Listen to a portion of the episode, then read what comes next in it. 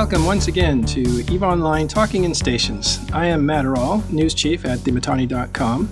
Talking in Stations is a show about EVE Online and what goes on in the game.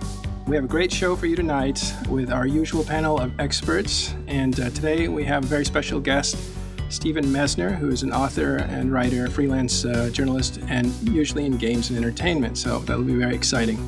So let's get uh, right to it uh, and have some introductions from the people themselves. Uh, Ashtarothi.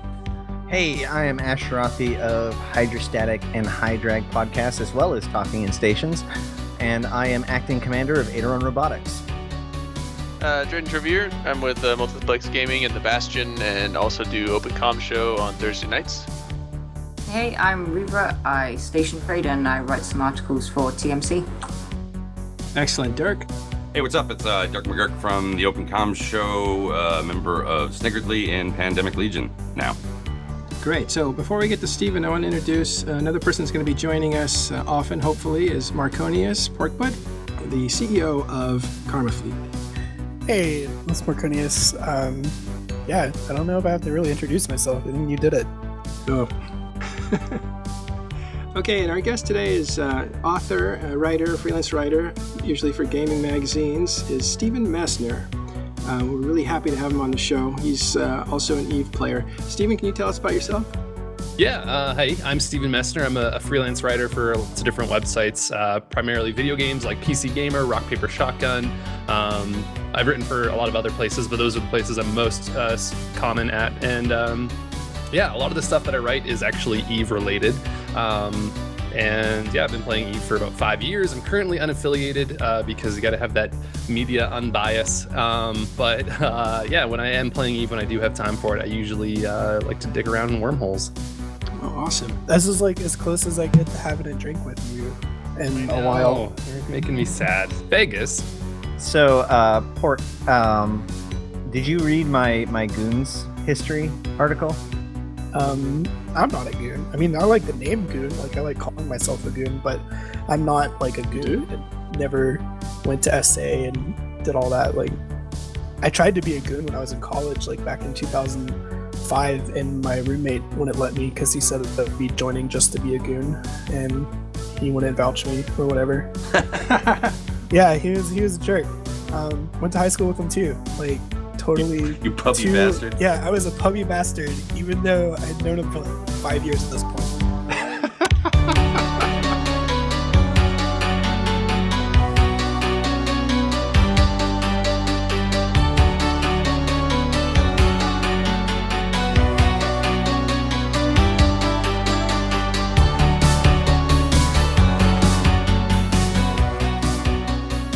All right, well, we're off to a late start. A few technical problems. Sorry about that. We don't know if it was us or the site, but something went wrong, and we're glad you're with us.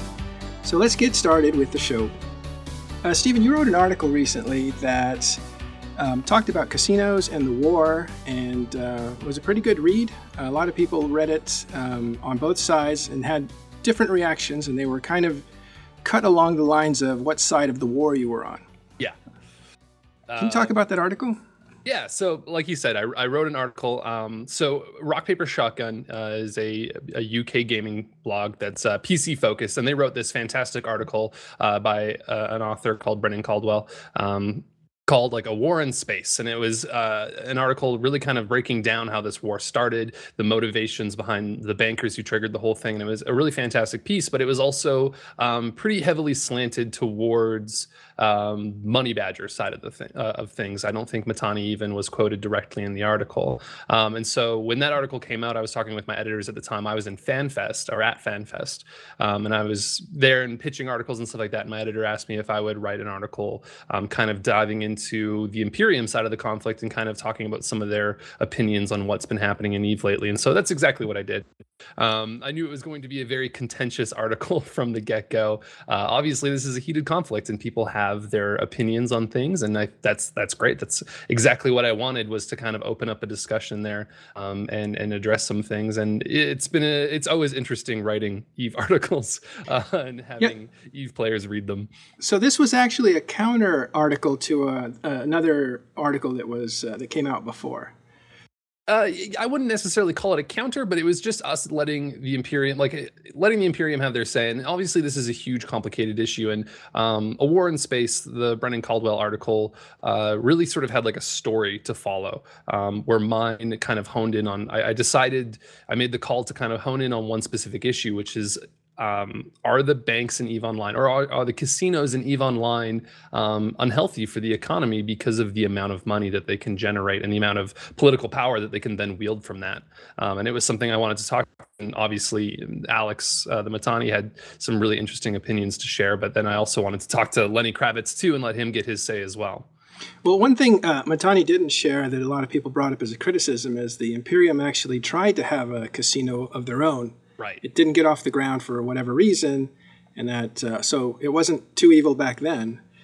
that, and you know what? That's I think that's a totally fair uh, criticism. I actually did bring it up with him, and we did talk about it. Um, the reason why I, I, didn't end up quoting him in it, and this is something that I think um, you know it, it's fair for people to have criticisms on it because it, it, almost comes down to when you're writing an article, you really have to choose what adds to an article and, and what subtracts from an article. And the Mittani's quotes for it were pretty insubstantial. They were just sort of um, he said that they found a better way of making money at the time, and they didn't really focus on it. And obviously, you know, people have their own spin on it because uh, a lot of the comments I was reading were people saying, well, it's, and Lenny Kravitz actually mentioned it in the article. So it, it was in the article. Um, but Lenny Kravitz was saying that that's not the case. What actually happened was the Imperium had built such a, a, a, nasty reputation that no one really wanted to trust them with a gambling website.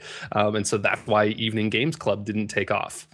That's hilarious. I have one last question, sure. and that you brought up something that was really interesting, and that is they decided to they found a different way to make money, and that to me is what is so interesting about this whole thing. That you know they were evolving into a better and better plan until they formed the Imperium, which was the best plan possible because they held the most amount of space most securely.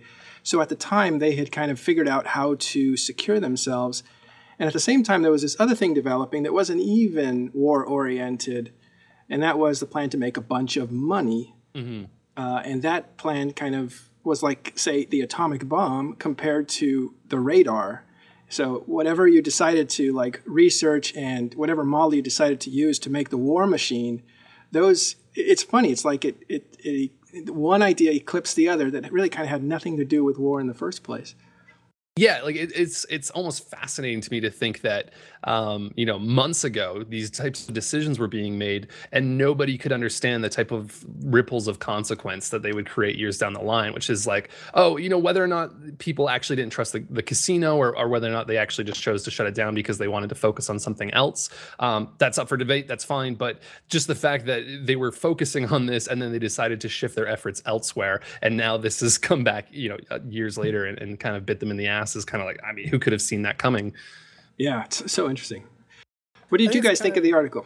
I think it's kind of funny that, uh, like, on that point, we actually try a lot of different things all the time. You know, like as an organization in space and actually in TMC as well. But um, we try things all the time that don't work or they don't, um, they're not worth the effort, and we just stop doing them. necessarily end up being because like it's you know an incomprehensive failure and how could we ever think about like ever doing that? And it's just yeah we're gonna go on to something else and um, not spend our time with this anymore. Right. um, so that's i think a lot of what the evening games club was. It was just sort of like it was going to be more um, work than what we wanted to initially put into it. And we are actually really lazy people so it kind of made sense Right. There, there's also a bigger question, which is that you know, like we have a bunch of people with a lot of money in the game, right? Like the banking or the the I Want ISK is not the only way to generate ridiculous amounts of funds.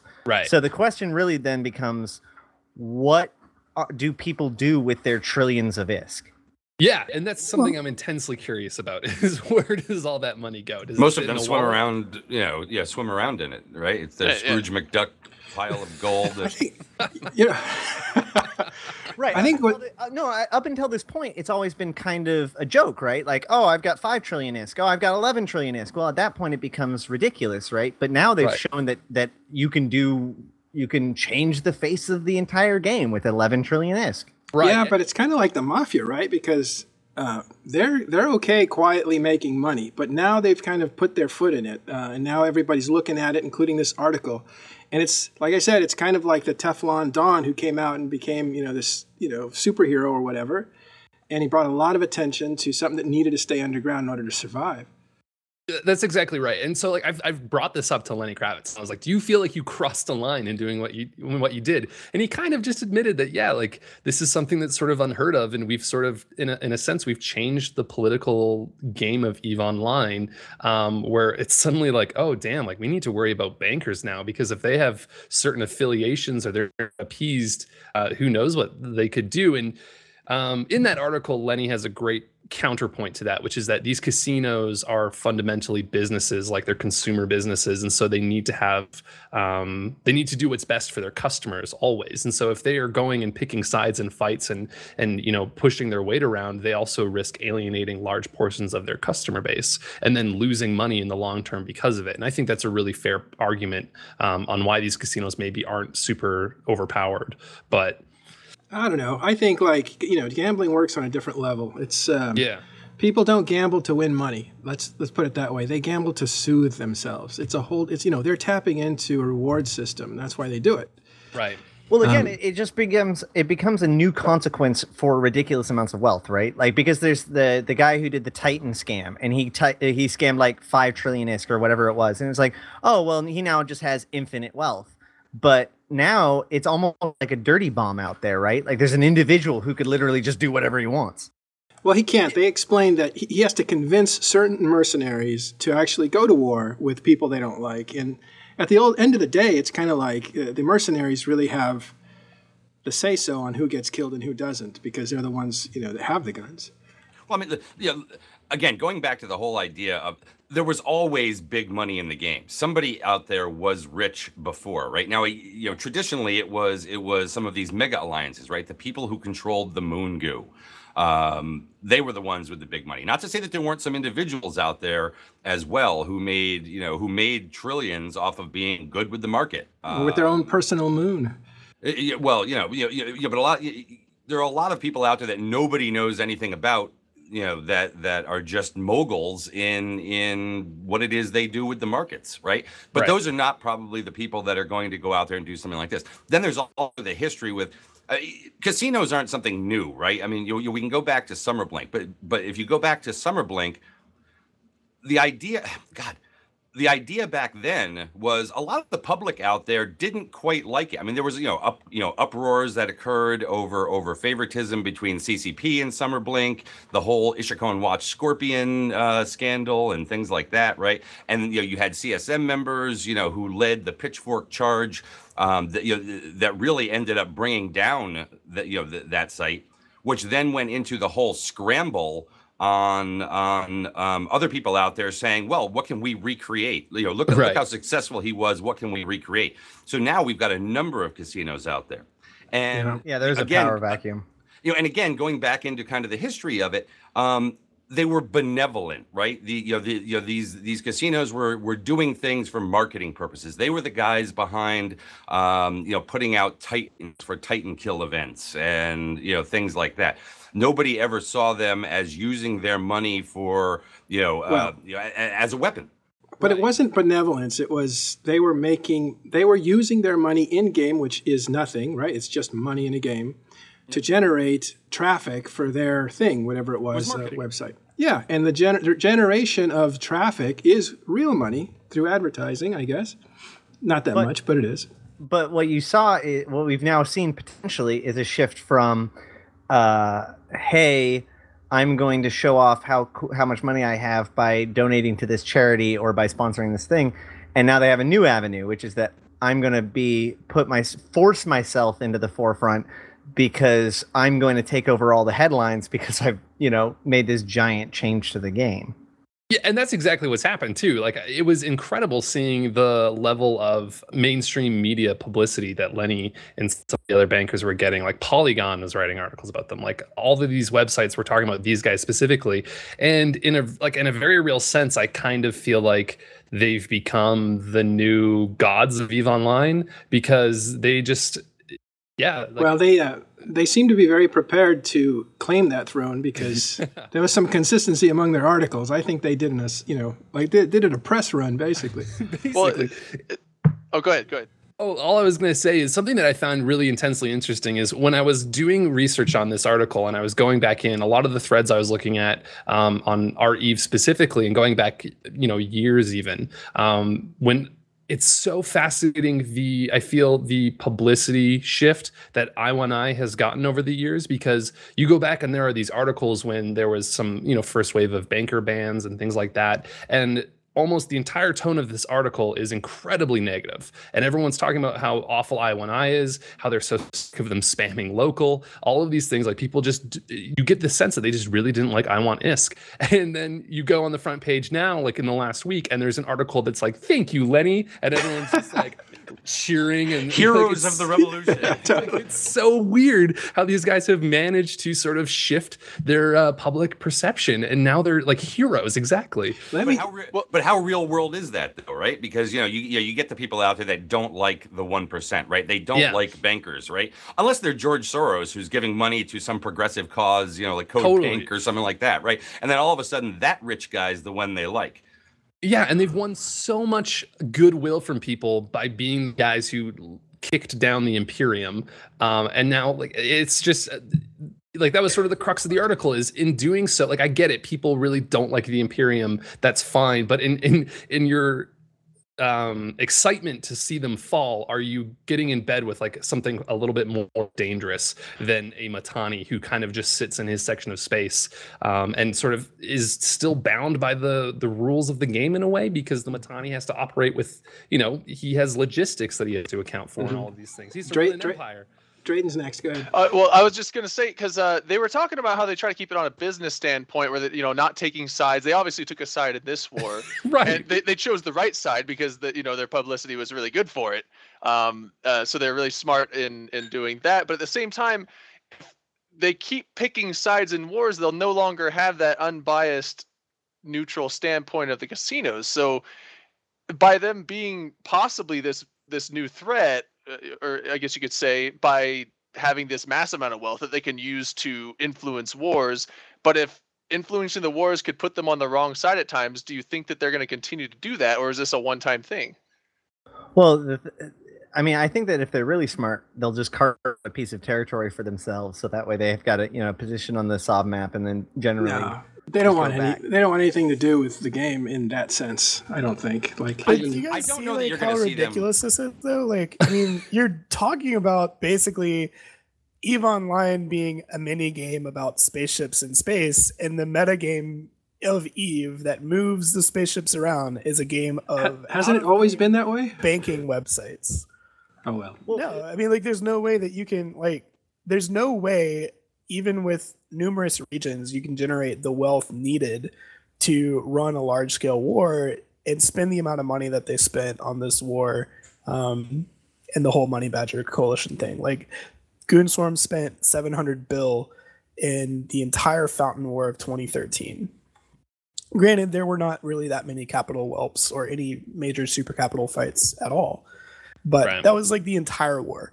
You know, the Fountain War, Battle of B-R5RB lost 11 trill. Like basically, he spent B-R5RB's worth of ISK, and he had that personally yeah to spend, and that's crazy to me. Like I play the meta game, like I sit up there right next to Mittani, and we're looking at each other, and it's like the only thing we can do is start thinking of ways to make money out of game with people's in-game money. And that's ridiculous. And i think stephen in your article you asked ccp Seagull at vegas like what do you think about this direction for the game? And i thought she had a really coward ass answer for it. Like she said um, you know, we don't want to get involved with the politics and the player base and all this other shit. And I was Well- like, well, you're the creator of the game. Like, you can definitely have the ability to get involved. If anyone can Like, get involved, it should be you. No, so her answer is the type of CCP Seagull is a fantastic person to interview because she can shut down any answer she wants, and those weren't even the toughest questions I asked. Um, and you know, like she's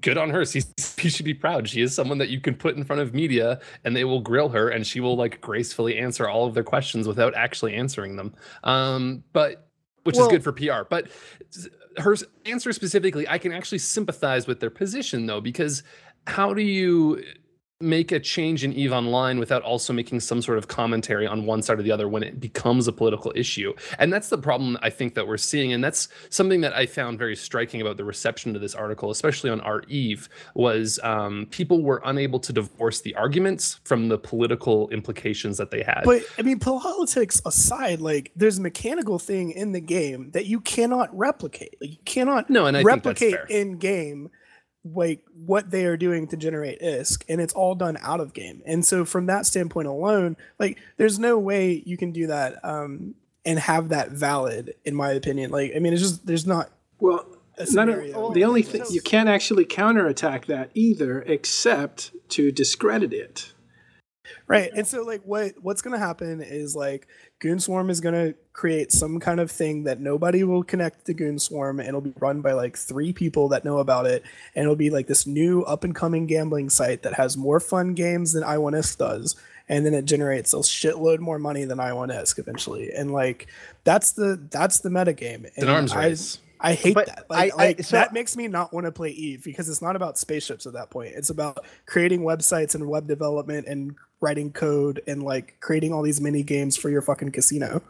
So But I the- strongly mean, the war disagree itself with didn't that. cost didn't didn't cost all this, right? I mean, uh, apparently Ash, it was the go next. motivational factor. You know, so and sorry, Ash, I didn't. I, I didn't mean No, to no, jump go there, for but it, it, apparently it was the motivating factor to get people off their ass to actually commit to a war of the scale that they thought they were going to have to commit to.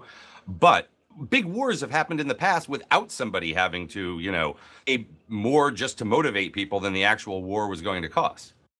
Right. Ash? So so the big thing, and to bounce off of that uh, point, the thing that's important to remember is that Fountain was lost because uh, the CFC or the Imperium, I can't remember what they called. It. I think they were still the CFC at that point.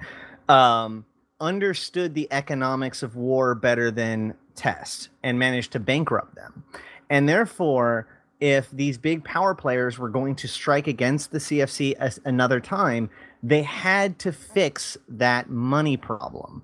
And so I think that the ISK or the idea of what's what's interesting is is that they almost didn't need a bankroller. Um, in fact, one of the questions that I asked to Eep when he first was there was, if you pull the money out, are you even going to tell anyone? Because the illusion of funding was almost as good as actual funding um, uh, for for a lot of people. It was, in fact, unifying force. And I think going back to what CCP Seagull said, it's really important to remember that this is a single event. And there have been lots of single events in Eve.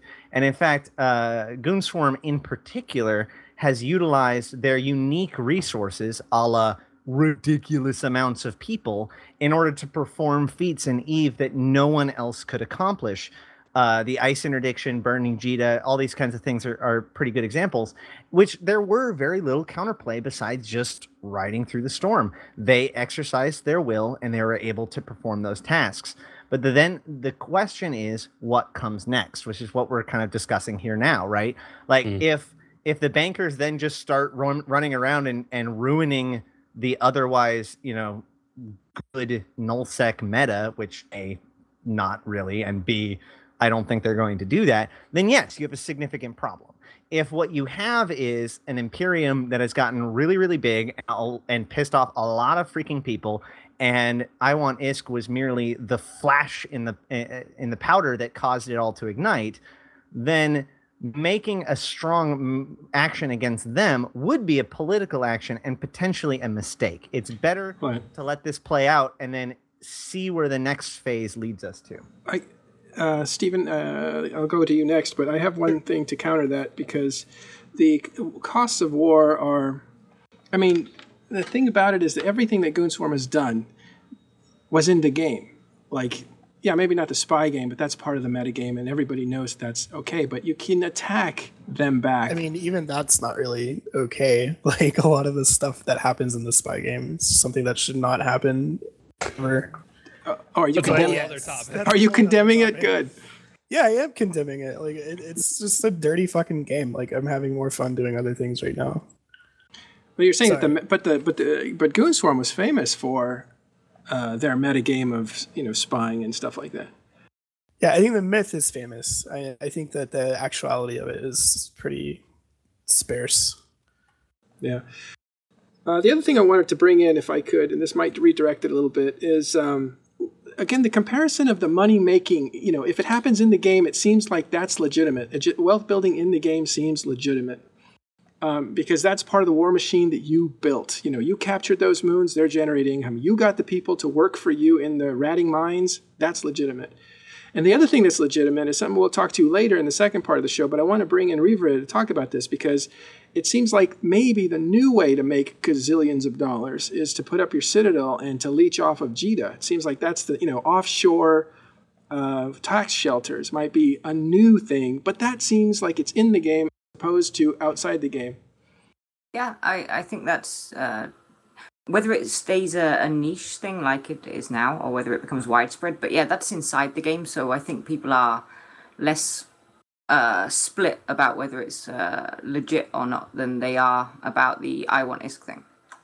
Because that seems to be generating a, a, ton of income. And again, we'll come back to that topic. Um, I did want to go back to Marconius. I think you made some pretty big revelations there. And that's saying, do you think that it was illegitimate for uh, Goon Swarm uh, and the Imperium, I guess, at large to like to jump into these spy games? Did it get a little bit too dirty?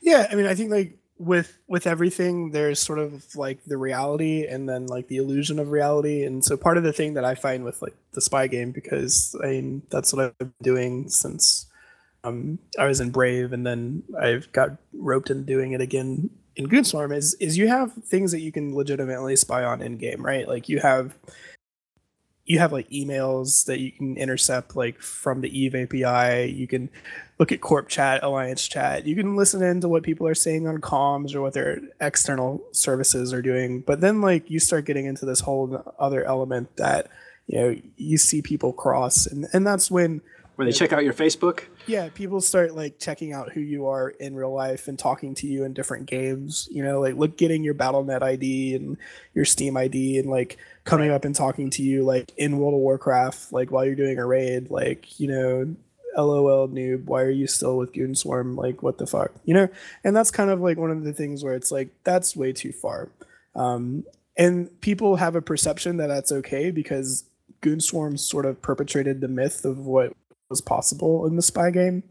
And to a large extent, we just embraced that because it made us look really good, right? Like we did all this stuff and we won, and it was underhanded, but we won anyway.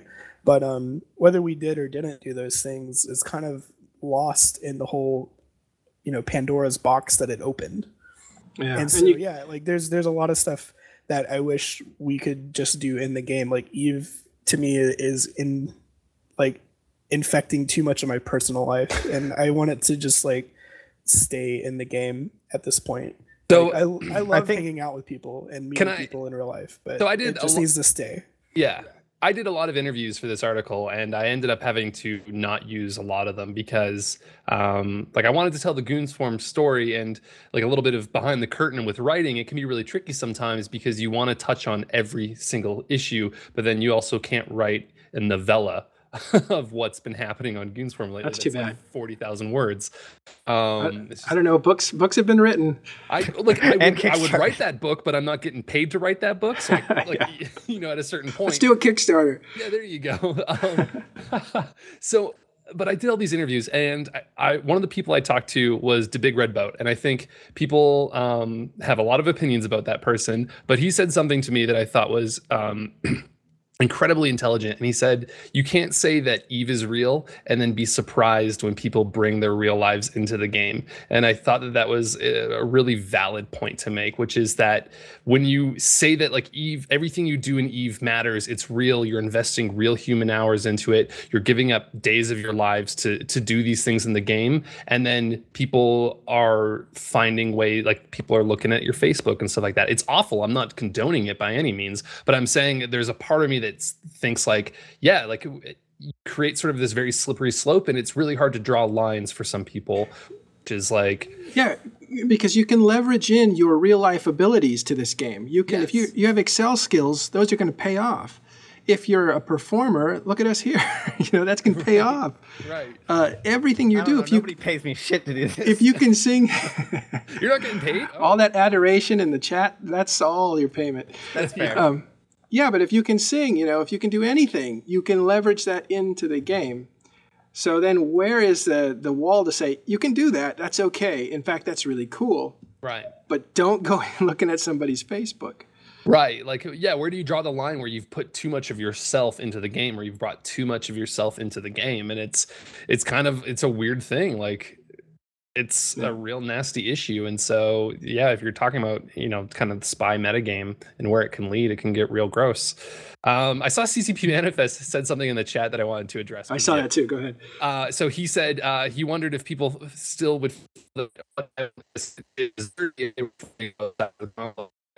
That was an interesting point to bring up, and I I think. to talk. About Sorry, I think you strobed. Can you restate the question? You strobed a little bit.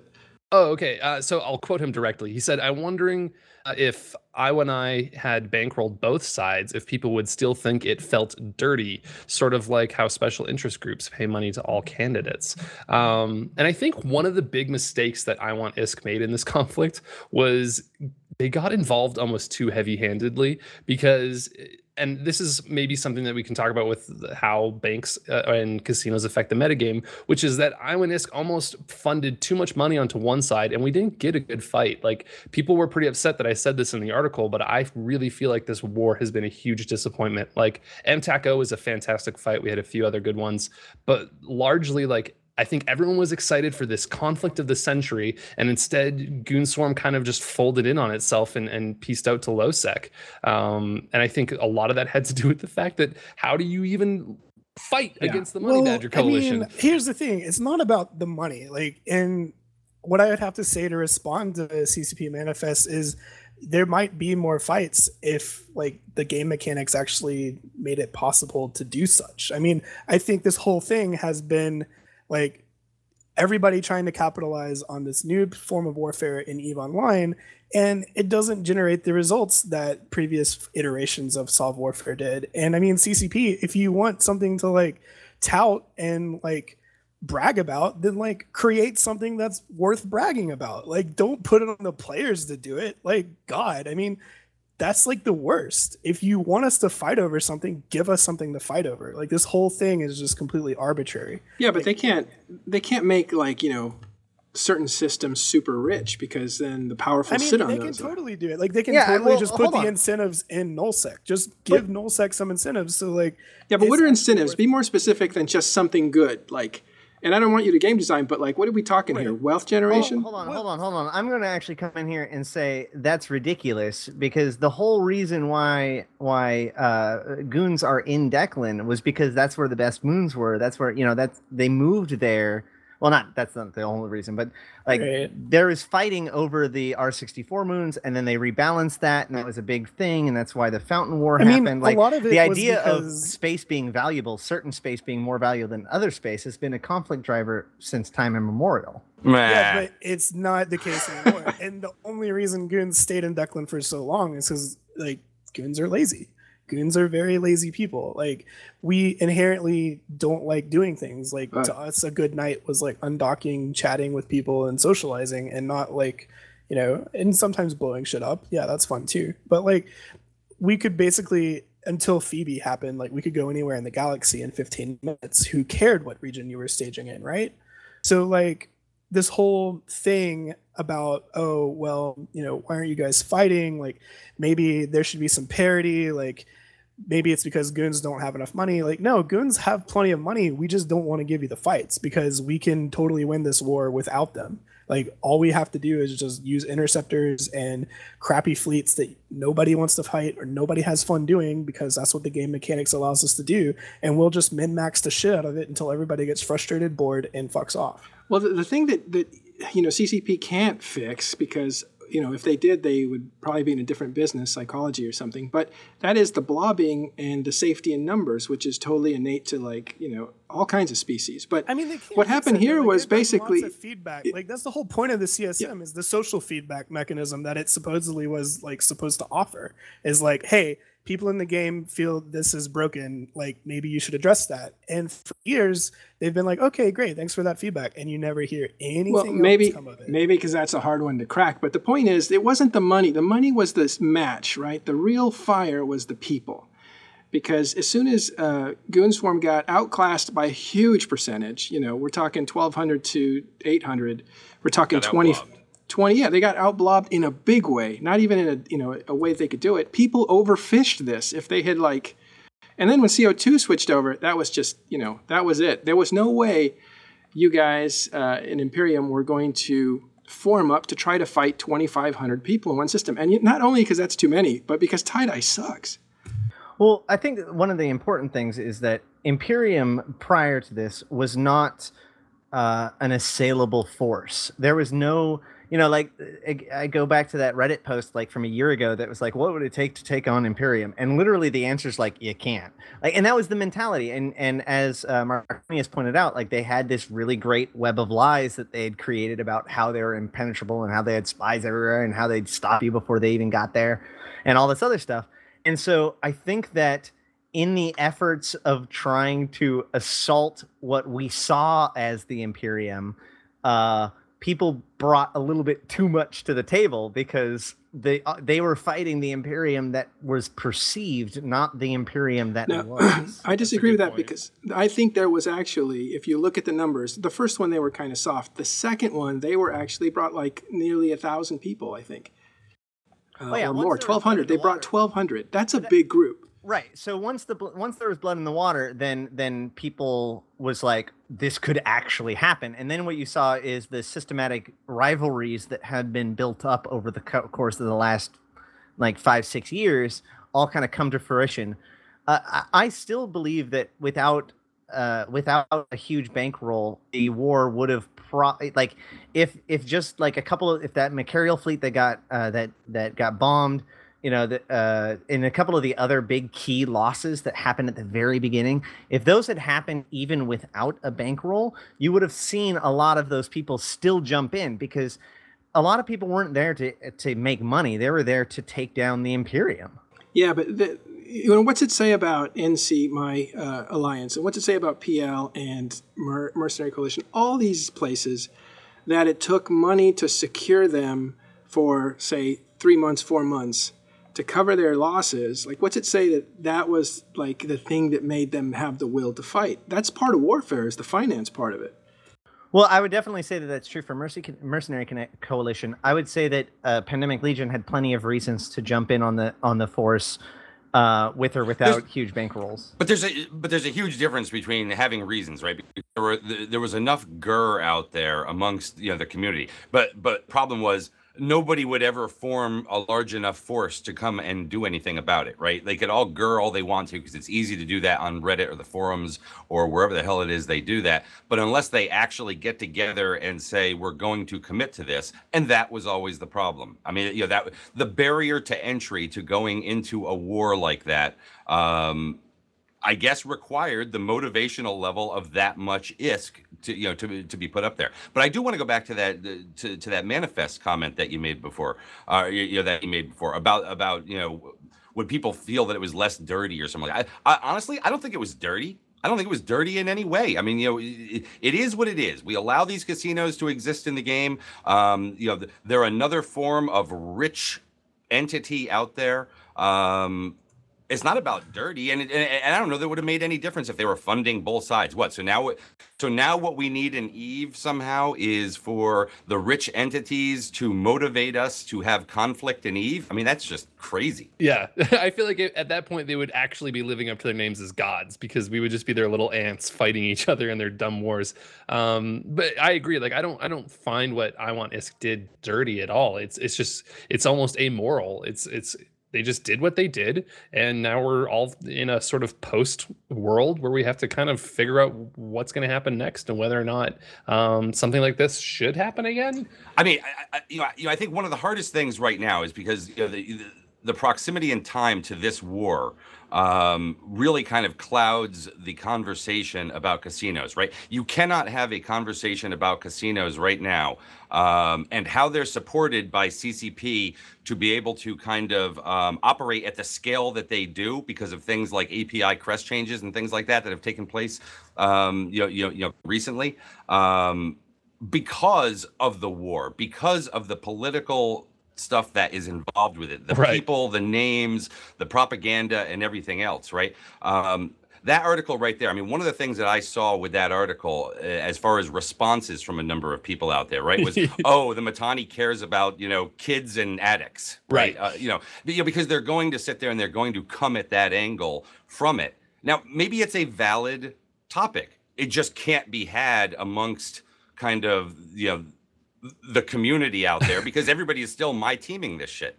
Yeah, and I think that's what I realized real hard when that article came out, which is that there is a vast majority of people uh, within the Eve community who do not want to have this conversation because they can't even approach it without divorcing um, what the Mittani, like the the merit of the Mittani's argument versus just who he is as a person or who he is as a, a persona in Eve Online.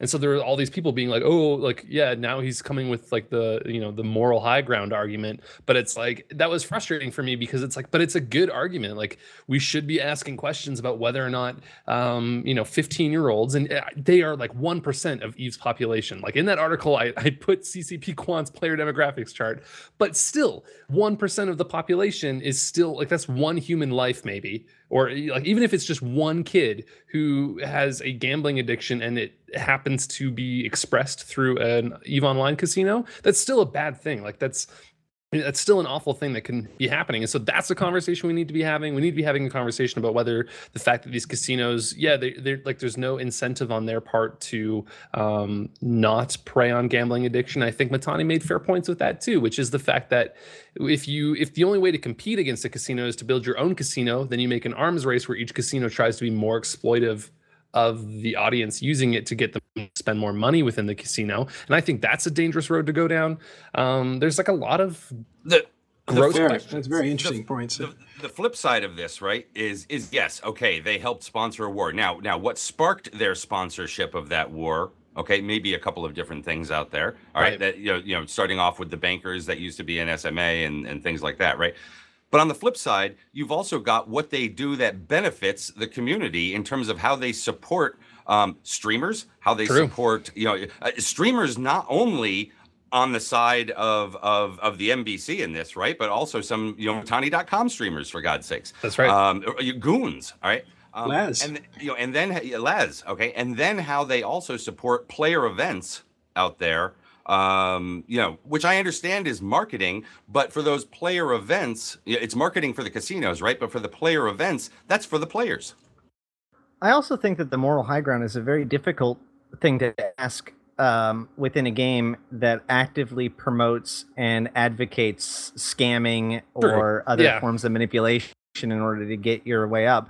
I mean, I think that the reason why you see such a hostility against the Mittani specifically saying that is because this is the same guy who actively advocated recruiting players into Eve, not because they wanted to play Eve, but because they wanted to be terrible to other people. So I would say that if you're exploiting like these incredibly negative antisocial behaviors, um, you know, is that I mean, any better than exploiting gambling addiction? Statement I've ever heard. Like you're recruiting people to come. you heard it here on TIS. You're ple- recruiting people to come play a video game because they're horrible to other people. Like, what's so different than like an Eve, like a like a WoW guild or any other MMO guild being like, hey, like all these other smucks on this server we play on suck. Like, come terrorize them with us. Like, I mean, it's just internet trolling. Like, yeah, I'm not like apologizing. Well, I guess that's like I'm apologizing for it, but like, I guess the thing is, is like, it's one of those things where everybody's internet community is better than everyone else's. And so when you say something like he's the only person that's ever done that, oh my god, like I'm just sitting here rolling my eyes because it's just bullshit. Like I'm not suggesting that he's the only one, but he is the one bringing up the moral high ground in this article. And so what I'm saying is is that if you're going to be the one questioning somebody else, if you're going to be in the eh, you know throwing rocks, and then you're the same guy who's advocating, hey, by the way, this game is great because you can, you know, th- th- these other guys have taken, you know, worked three three years for this money, and then you're going to scam it from them and laugh in their face, and then post it on the internet or you know do all this other stuff and all these things that he's advo- he is actually advocated and told stories about in his various different meetings. And I'm not even talking about like the oh he told Ash, somebody to you're commit right. suicide thing, but like I'm not saying that he's he's the only one, but I'm saying that I'm going to question his motivation. So- Yeah, but can you But can you strip that understand? out. No, what, no, no, what, hold what does on, it matter on. about his Like, motivation? about the, the under if the underlying subject holds some sort of relevance? Can can we just talk it. about the separation between like like I play a video game as Marconius Porkbutt. Mittani plays a video game as the Mittani, but Marconius Porkbutt, aka Mark in real life, and Mittani, aka Alex in real life, have very different motivations than their people that they're fucking RPing as. Like You're absolutely yes, correct, which is you're why I will still am have a talking drink with the Mittani. like, it's okay to say like come play this game where we act a certain way and we do certain things because we can do that in a game because it's not real. Right. So And I- then like Let's uh, let Steven say- get in here. Okay, Oh, well, well, you can finish let's not thought. do this one thing out of game because it's actually bad. Like Right. this out of game thing is bad. And we can all agree like as people like that has some, you know, definite negative effects. We have Steven for only 10 more minutes. Let's let him. Uh, I mean, I can stay. I can stay for longer. Like it doesn't. if, Awesome. If it goes long, I, I can. I knew if we starved you long enough, you'd want to stay. It's a Friday night. He doesn't have anything yeah, going on. what am on an Eve Online podcast. Um, no, so I think as someone, it's really interesting because I am not connected to the Eve politics um, like a lot of you guys are.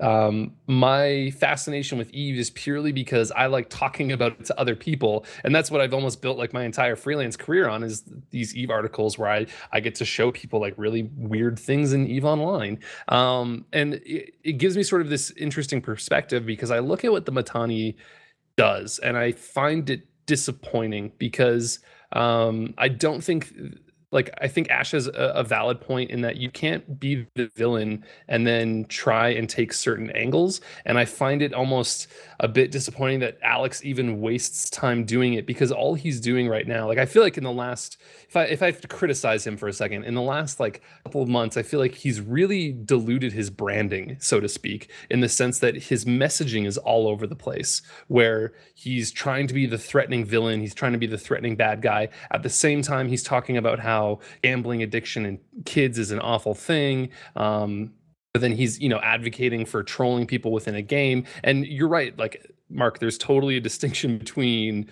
uh exploiting gambling addiction in individuals and making someone rage because you blew up their ship and now you're taunting them within the bounds of the game um but i, I do think that it, it- like you can't you can't have your cake and eat it too in that sense. You can't be a bad person in the game but then also have good moral arguments or trying to espouse good moral arguments. It, it muddies things. And uh, frankly i think the reason like when i saw this article and i saw the reception um, i wasn't mad at the eve community for the way they were reacting i was a bit disappointed because i hoped that we could have a conversation about the banks and the casinos and that wasn't really happening in places like r/Eve I was disappointed, honestly, with people like the Mittani that, like, I sit down and I ask him questions. He's, I'm just relaying his answers back to people. That's all I'm really doing in these articles. Um, and I was just really disappointed because um, I feel like his his spin has failed. Like it's it's gotten to a point where people can't even trust a single thing that comes out of his mouth because they have it ra- like I feel like it's come back and bit him in the ass. He played a game, he spun up this awful evil persona and it's gotten out of control to the point now where you're seeing the Imperium is actively damaged by the their um their own vilification Well, of themselves. It wasn't even that they were evil; it was that they were untrustworthy. So you never knew if they were spinning you or not. Um, and so you can't ask to say, "Here, I want to tell you some truth," when you're a known liar. That doesn't Right. work. because Yeah. people people will reject the truth. I But here's the other thing. Here, here's the other thing, though. If it were any other messenger, it wouldn't get heard anyway. Because if you're a Care Bear or somebody who doesn't like killing things, you're not going to be listened to. Like we had this guy that joined our uh, alliance, and I'm not afraid to say it was guy from Nully, um, who I consider to be an awful influence. Uh, Gene Le- Lerner, Leaner, or something like that. He joins our NC Dot without any uh, introduction at all. Like there's a process that everybody goes through so they can be publicly and you know humiliated or whatever before they get in. Vetted, Vetted, you vetted know. into your elite. Yeah, the whole thing is, hey guys, you get to pick who you fly with. So all you know, if somebody goes applies to a different corporation, I can actually go and like throw stuff in that thread. Well, he bypassed all that, and so I just put something up that said, "Who the hell let this guy in? This guy's awful." I got totally shut down, almost thrown out. But the point was, if I had not started out saying, "Who the heck," you know, I said, "Who let this uh, shitlord in?" Basically, and lady was like, Well, if you weren't a jackass about it, maybe people would have listened to you. And my counter to that was if I'd said, Hey, who let this guy in? Because he's really not a good influence, I would have been trolled out of those forums. So it's, it's you know, Eve is kind of eats its own babies in that way. Like, you know, the whole place eats its own babies that way. I think that we really are going through a cu- cultural shift. I mean, uh, it, it wasn't so many years ago when there was a discussion about how CCP shouldn't do anything about Erotica 1, right? Like, we have not, it, chronologically, not much time has passed since that point, but I think that culturally we've changed significantly about what we accept and don't accept as a community. No question about that. Yeah, it is interesting. Like, You know, I mean, it's true because you can go back to you, know, you go back to the Mittani incident at FanFest, right? And there's all these people nowadays that throw it out there about how terrible it was, and it was. It was the wrong thing to do, right? But the whole idea of cyberbullying really hadn't made its way into at least certainly I- into Eve at the time. I also have to say his apology was stronger than anybody else's apology, like ever on this, and nobody talks about that. He gave his entire wealth to that guy. That guy actually said, "Yeah, it was no big deal." After a while, like it wasn't. He corrected that situation, and he's still burned by it these days. Sure, sure, but but the whole idea of cyberbullying was not the thing in Eve. It wasn't the thing in the mainstream media at that point. I mean, you go back and you start looking for stories on cyberbullying and things like that, and and the dates. uh, You know, there's just not a whole lot of material out there. It, it hadn't reached that level of oh God, we're so hyped about this and really need to get on it kind of mentality. Whereas nowadays, literally every issue is something worthy of going to war over, like in in words.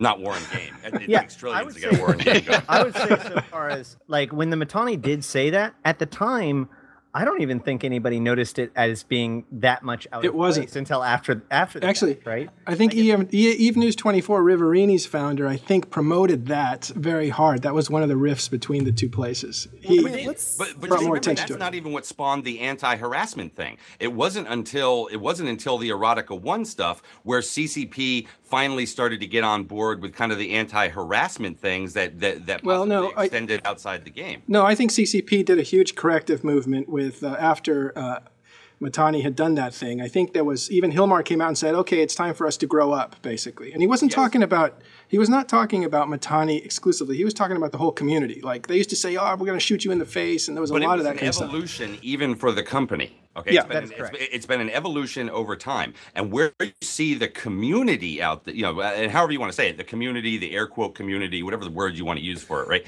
Um, the vocal minority of players who exist in places like Reddit or forums or Twitter or Slack or wherever the hell it is they are there is this huge push out there. There's this huge push to protect minorities and to and to help all. Oh God, you can't say this, and God, don't call somebody retarded because hashtag Mental Health Awareness Month, and you know all this kind of stuff out there that just did not exist in this game. Cinco de Mayo is not a holiday. ago, four years ago, all of that stuff. I don't mind telling you, I'm Mexican. It's not a Mexican holiday.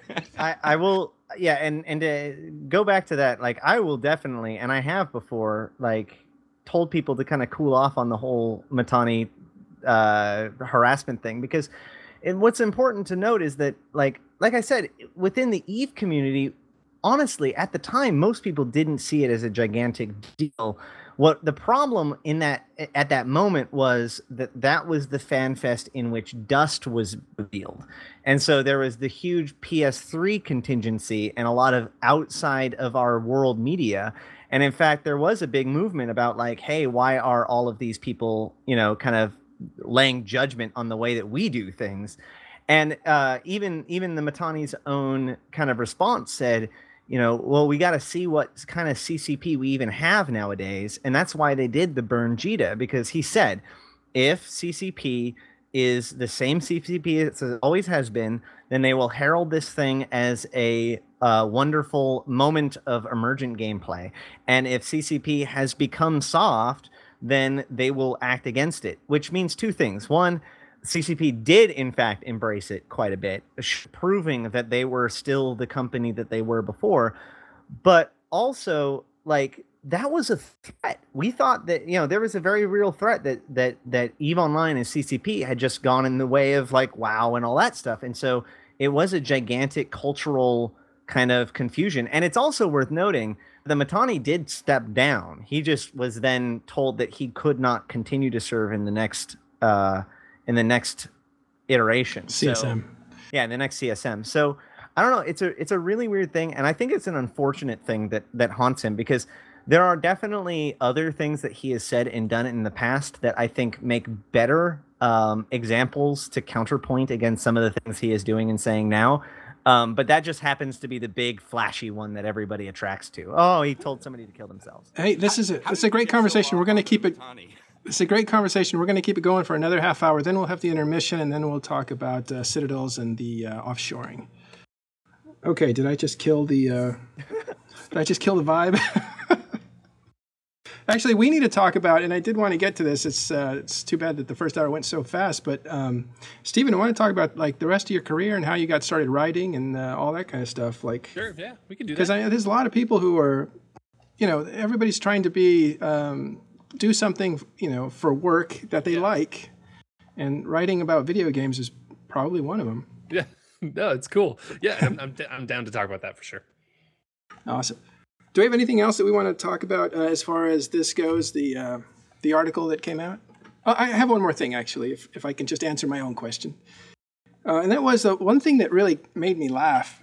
Um, it was the the rewriting of history. Like first of all, the article that the two articles that came out, uh, probably that you were responding to, or that were the other side, you know, that were the other side of what you were writing about. Mm. Those articles had um, Lenny Kravitz saying that he he had done this because he wanted the old goons back that were non-toxic, that were that were nice guys and they were funny. And the key uh. word there is funny. One person's funny is another person's rude. Yeah. And I think that there's another a disassociation there. Bullying, yeah. And because uh, I'll tell you what, the goons of 2006 through 2009 were not funny. Like to me, they were not funny, and they were not, you know, non-toxic. They were very toxic. They did some terrible. They said some terrible things. There are still echoes of it now, when older or some people try to pick up the same strains of teasing that happened a long time ago. And I'll give you an example. They didn't create that in Eve, though. They didn't create it, but they perfected it on a widespread basis, um, and and in some ways still does around well, I think that they actually exacerbated it because they had no strength in the game. They, they were been coordinated with so, it, but so prior to the Great War, um, the, I think Andrew even said this. Uh, Andrew Groen. Um, prior to the Great War, the old factions were factions of ideology, right? So so different people felt that Eve should be different things, and they went to war over it. And that's basically what fueled a lot of the wars pre Great War. But with the Great War, when Goons won, it's almost like their ideology won, and it began to infect uh, Eve Online as a whole. And that's where you got a lot of that, like, be the villain kind of mentality. And I'm not saying that that's bad. I'm just saying that it happened. Right. Like, what? Sorry, why couldn't oh, this place be about building things? Like, you know, instead of destroying them. I'm going back to that because I think it's interesting. It's a sci fi game, it's futurism. Uh, why does it have to be about the constant tearing down of things? That's anyway, actually Stevie? the amazing thing that I always think about whenever I th- like since I first started playing Eve. It, it, the m- amazing thing about Eve is that uh, unlike the real world, there actually is no resource shortage, right? Like asteroids repopulate, moons continue to generate. Like inevitably, if we decided to, we just could never shoot each other again and and live in Shangri La. We don't, and I think that tells us more about us than about the game.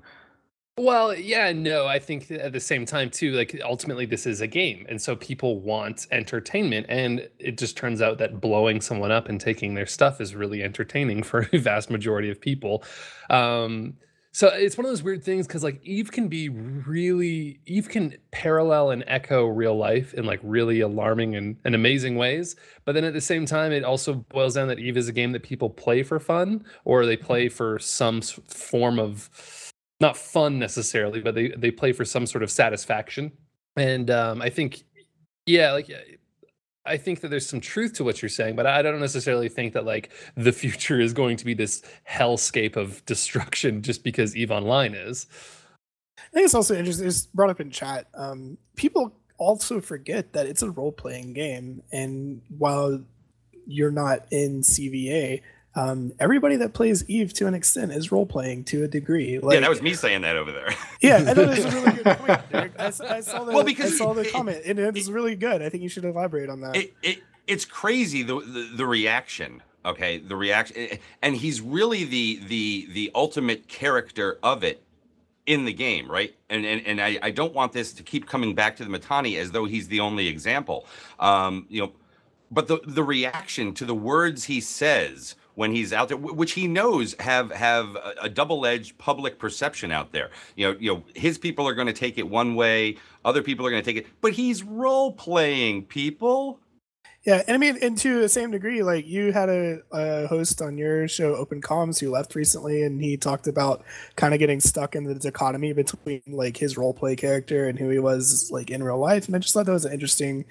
um, you know, thing that sort of came up and then flew by that nobody really paid attention to. And it's like, yeah, I role play as Marconi as Sport Butt, this a entity in Eve, and it's not me in real life. And I think a lot of us sort of tend to forget that even though I'm not like role playing as an Amarr slave owner, like I'm still role playing, even if you know. Uh, you know, somebody asked the question out. The radioactive PB is the Mittani role playing on the Meta Show too? Serious question. You know what? I think that he is. When I watch him, okay, I think he's role playing. You know, the, the, the great leader. Okay. Well, yeah, I And- mean, I'll, I'll tell you just like Mhm. as an insider and, and a personal friend of Alex's, like, yeah, he is. I mean, and and to anyone who is really talking about anything in Eve Online, and you're talking about your character, you're posting uh, as your character, you are role playing. Like, you are. Get over Yeah. it. I mean, you gotta let's let's go back to it, right? Let's let's go back to basics. You are playing a role. It doesn't matter if you've decided to take on the role of a trader or you've decided to take on. And this is what's different than a lot of other video games because in a lot of other video games you can just switch over, or you know, like one moment may not have any impact on another. But because Eve has a history and because you have a legacy and you build a narrative for yourself one way or another, inevitably you are playing a role. So when when the Mittani goes on there and and talks, he is playing the role of the commander of the Imperium. What about when he's talking to his generals and that information gets leaked? Was he playing or was he telling the truth? Like, Well, it's all playing because it's all a game, right? Like nobody's actually going to war, right? Nobody's when- actually doing. so when he's disparaging when he's disparaging CCP manifest or when he's saying that he can get these guys in the real media to write what he wants, is he role playing or is that actually him? Well, I would say that that he as a as a character as as the role that he is playing, he is leveraging the resources to his disposal, right? And in the, in one of the resources that the Mittani has carefully uh, constructed for himself is control of the media, and and the reason why was because actually after the whole FanFest thing with the CSM, he even said, "I did this because I realized that the media has more strength than the CSM does." And so he made the choice of having a media, you know, control of the narrative, control of the media, as an as a uh, aspect of his role of commander of the goons. And therefore, yes, it bleeds into real life. And I'm not saying that he's absolved of that. I'm it not saying bleeds that into Alex. behind the scenes stuff, right? Right. I'm not saying that Alex is is not guilty of of what he does, but what I'm saying is that he is doing. let's- those let's call him a Mittani. role. Let's keep it in the game. Yeah. Why, why are you doxing him, man? yeah. Whoa, whoa, whoa, hold on. Yeah, some, somebody didn't know he was named Alex. Manifest is in the chat. I can't believe you just did that. Oh, His, Oh. his name his name is public knowledge. Because Oh, he was, I on- mean, he I was think- no, no, no. He was on the CSM. So are Facebook profiles, dude. Where Yeah, my gonna draw and pictures line? are. I'm not telling people where they are. So I have really strong thoughts on this whole thing on roleplay, and it's interesting. I'm not going to tell you guys to go read this article, but if you're listening to this, you can. Um, there is something on Rock Paper Shotgun where this other article was. Um, it's not on the front page anymore, but it was published yesterday or two days ago. You can go look for it if you want to, because I recently did an experiment um, with role playing on a Neverwinter Nights fantasy server. Um, and I learned some really uh, revealing lessons, and I think it's really informed my opinion on role playing. People are free to disagree with it, but I do firmly believe at this point that you are not separate from the role you play because the role you play in a game is ultimately a form of self-expression. And even if the role you play is is a sort of different type of character, if you're kind of a nice dude and in game you're playing an asshole, that that doesn't mean that the two are separate. It just means that you're a nice dude who has an asshole side to him that can come out when you feel like you're not going to be held publicly responsible for what you're doing. Like Thank you. role plays people think that role play is like a mask you wear where you like take it off and you're just a different person and it's not role play to me at least is a mask that you put on and it reveals the true self um, it allows you to feel like you and especially online too because then it, com- it becomes role play with an uh, anonymity. So like if you're sitting around a d&d table and you're role playing together you know that person you know what he's like outside of the game. But when you're playing online you have anonymity and the Mittani everyone like people know a lot about him but he's still anonymous on the internet. People don't have an idea of what he's like outside of the game. You people know, like, I'll be honest. Even having met him a couple times in real life, all right. right but That's what you get for catching your breath. You get cut off. Well, That's fine. No, no. Even, even having met him in real life, right? You, you- you know, but it's at a place like, let's say, E Vegas, where, where in a way he's still on stage. right and i The guy with the sunglasses on his head and the red shirt is probably not the guy who's like, you know, sitting on the couch with his wife watching Netflix or something. Right right right um Wouldn't it be scary if he was? That would like- be pretty funny. I think that there is a part of him that is that person, and I think that's fine. Like it's it's not. I, I definitely think um, when you when you are doing these things, when you are playing a role, you kind of um, blow it out, like you exaggerate and you kind of highlight certain parts and you diminish other parts. But I think that ultimately that there is a truth about the person and the role that they play, or there's truth about the role that someone plays that you can use to inform about who they are as a person. Always. I, I totally agree. I'm so glad you said that because I remember somebody who was uh, on CSM said uh, when they asked him, "What's Eve?"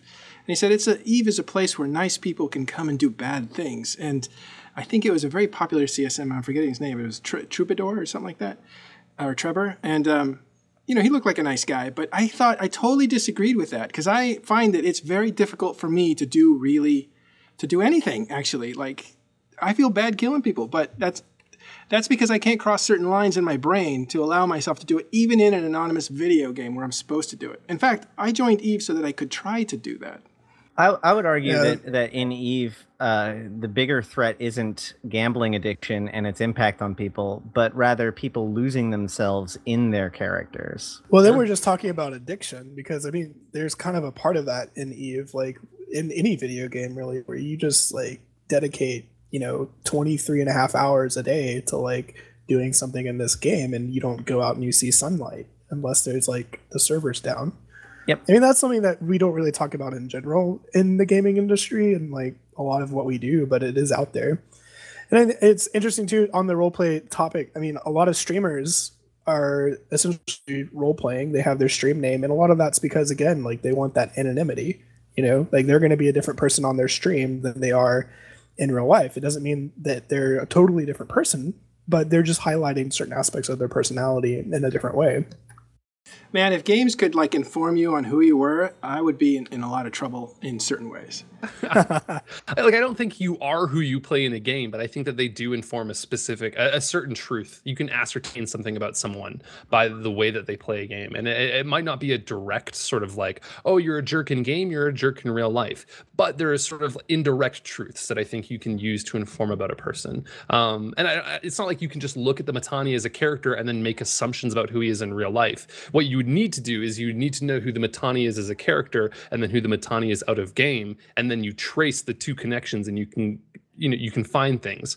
Um, but I think the mistake a lot of people do is they see who the Mittani is in game, and they just assume in real life he's like this genocidal awful mania and it's not true like that's not who he really is but it does speak a truth well well if mark says it I mean, he is a little sadistic, but yeah, he's a nice guy. Like, I mean, I don't know, like he's just a little bit of sadism going on. Yeah, does he like pull wings off flies because No, they're nothing like flies? that. That's that's psychotic. No, Exactly. Like that. I mean, Yeah, he just not likes a cackling good, villain. He just likes a good, you know, a good time. You know, this makes me think that Like, Reaver really over hard there to is actually a cutthroat it's uh, in real life. party with him. Well, He like will party you under the table. for me, for me, I like to use Eve as an opportunity to explore things uh, with a different consequence set, right? So, like, even Right. if that if that means I get to be terrible to people and then see how that plays out, or or I get to, you know, like I've never scammed anybody in real life. I've also never scammed anybody in Eve, but it's it's super tempting to do that. Like, But, can but I? you will now.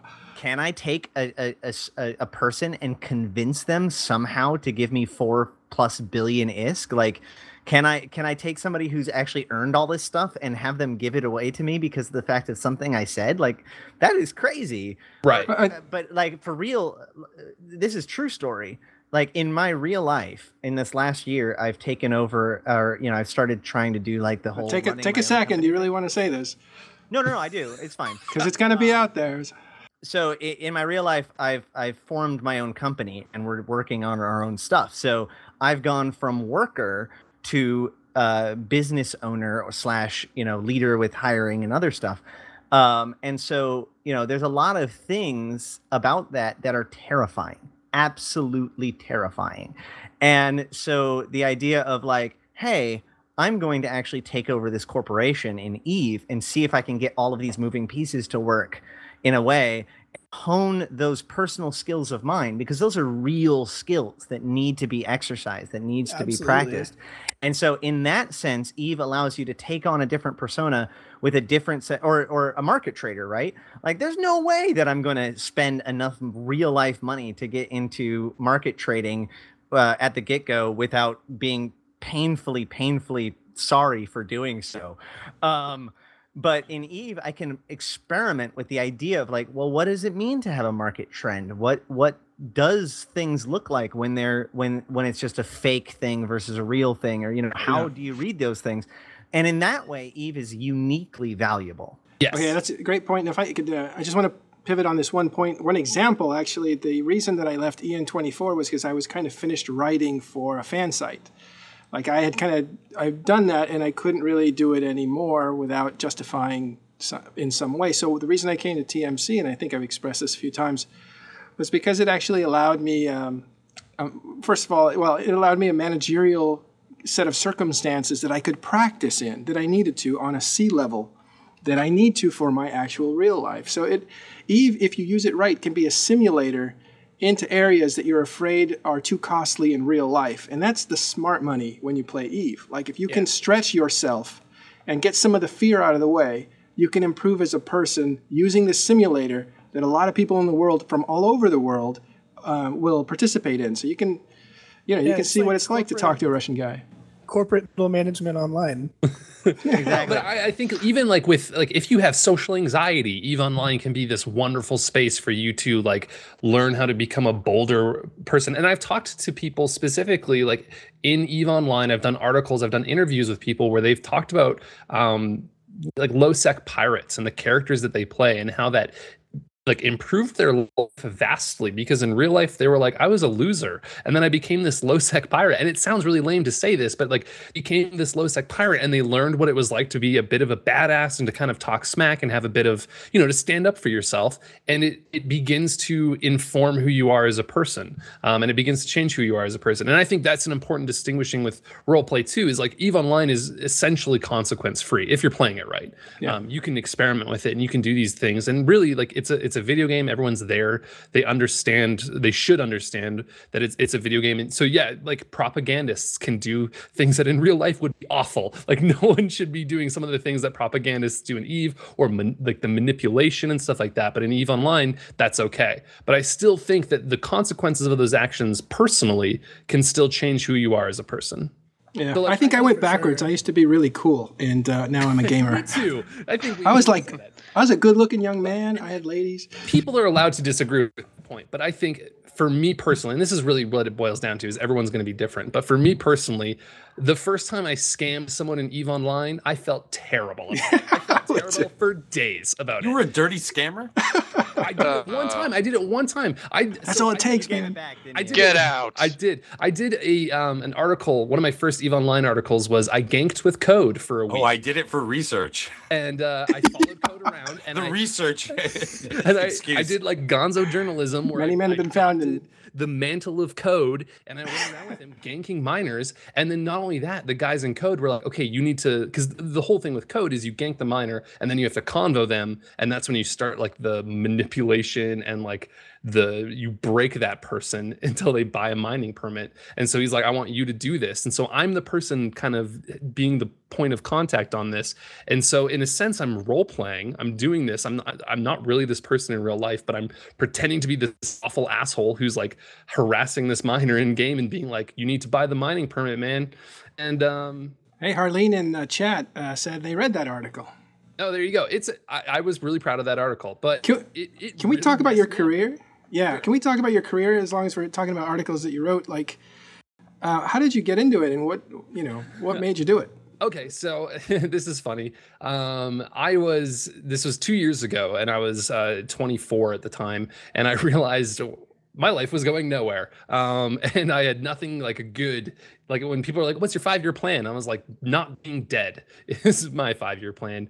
Um, and so I just decided one of these like one day I was at this job I hated, and I just didn't really have anything great going on in like my life career wise, and I decided like I love video games and I've always loved writing. I need to figure out how to turn that into uh, a career path. And so um, I did what I think a lot of people do, which is I decided, well, I don't really know how to start writing about video games. It's what I want to do. I'll just make a blog and do it there, and hopefully that works out. Um, and so that's what I did. I started a blog. It started with like eight people. Um, I really treated it like a business because I was like, I don't know how to be like, I don't know how to get a job at like IGN or some of these big places. I'll just make my own IGN. Was my naive thought, awfully naive. Don't ever do that. But I, I ran this blog like a business. We had contributors and you know we were really organized and stuff like that. And i you know i was putting in eight hours after my normal work shift. Um, and i did that for about eight months and it, i burned myself out horribly on it. It was terrible. Um, but around that time i started learning about freelance uh, video game journalism and what that is or just freelance journalism in general. And um, it's a really simple concept which is that places that put out articles and uh, like news websites, ba- basically all the major media websites. There's too much going on in the world um, for them to ever cover it internally. And so what they do is they outsource things to f- what freelance journalists who are just contract workers who will come and write an article for them and then they'll just pay them for it. Um, and in video games, it's really popular. All of the websites use freelance journalists. And so um, I read a book. It's by Nathan Meunier. If you're interested in reading it, it's called Up, Up, Down, Down, Left. I need to Google it. Left, right, Um, left, right. I'll, I'll BA start select. yeah, like it's a play on that code. Up, up, down, down, left. It's called up, up, down, down, left, right. But then right isn't. It's it's a stupid pun. Uh, right is like right. Um, and it's a, a fantastic book that just breaks down how you can pitch an editor an idea for an article or how you can get work as a freelance video game journalist. And so I use that as my Bible basically. Um, and I just started writing for websites. So I started with MMOs because that was my area of expertise. And so EVE Online was the MMO that I was most experienced in. Um, I've been MMORPG.com's resident EVE Online columnist for uh, over a year now. Um, and from there, I just kept pitching bigger websites once I got more confident. And yeah, it just grew from there.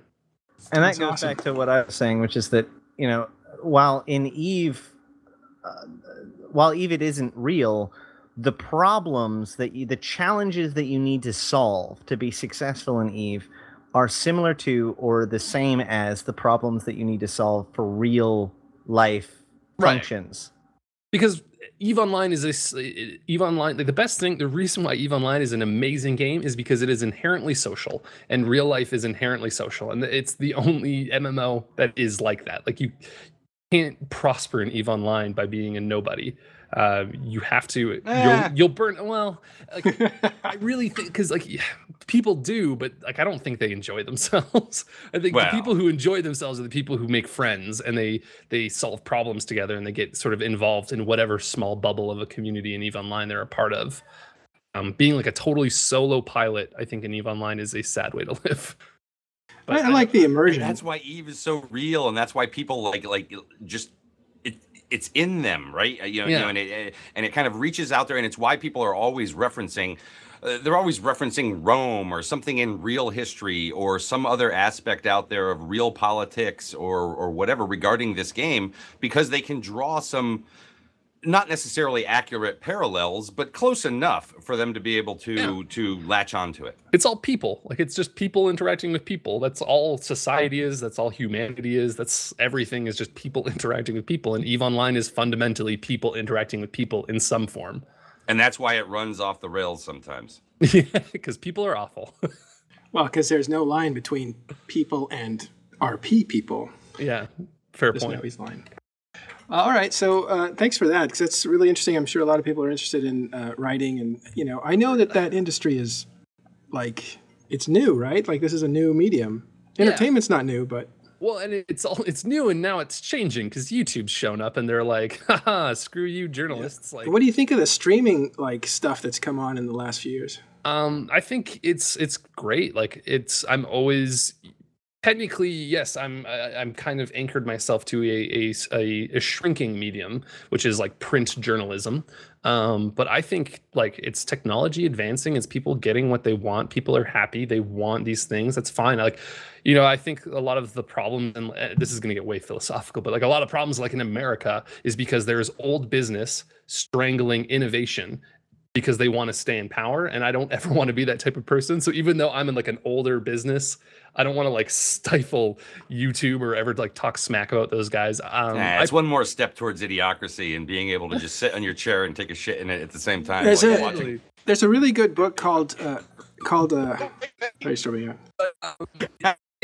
I don't personally streaming is honestly it feels weird to say this, but I feel like I am actually just too old to get like YouTube or streaming. Um, I certainly love being on like streams and talking, but uh, yeah, like when I hear about people who like they don't watch TV anymore, they just watch YouTube channels or Total Biscuit or whatever. That I don't understand that. Yeah, I, I've seen that in action. Sense to me. Why would you watch someone play a video game when you could just play the video game? Like Because, I think because they want the story, and and playing the video game is actual work at some point, right? or it's time. I, I don't I, get it. I liken it to why you know why I would watch uh, watch baseball or football, right? But you know because I just can't go out there and go play baseball or football, not anymore, anyways, right? But I can't watch golf. Screw So that, man! I'll do you go have a- play golf because I can. Do you have a sore fingers that you can't play a video game? You got sprained knuckles. But He's getting old. it's not necessarily just Arthritic? watching someone play a video game. I think half of it is It's for the the, community. commentary as well. Because I, it, i- if you Oh, watch, clearly, like yeah. Was saying, if you watch football, if you mute it, is it as exciting as it is listening to the announcer? I mean, now they don't do the commentary. that Depends. There are a lot of tights out but- there. yeah. I, I'll say that I watch Day Nine not because of the things that Day Nine is doing, but rather I want I want to know Day Nine's opinions about those things. And I think Hmm. that's fair. And that's really what it boils down to is like you have these fantastic personalities. And I, like I, I said, I don't know why people watch Total Biscuit. I sometimes watch Total Biscuit, but um, I think it's also maybe I'm not the most um, unbiased person to talk about it too, because uh, I'm also a part of a medium. Like video games as a medium is something like I play like a, a metric shit ton of video games in a week. And so I don't need someone to tell me what they think of a video game because I'll likely just want to get my own opinion on it anyway. And I get that there's other people that don't want that. They just have their $60 and they don't know where to spend it. So they want someone that they trust to tell them. That's that's true. It's your work. Why would you relax to your work? Um, Last thing, do you do you stream?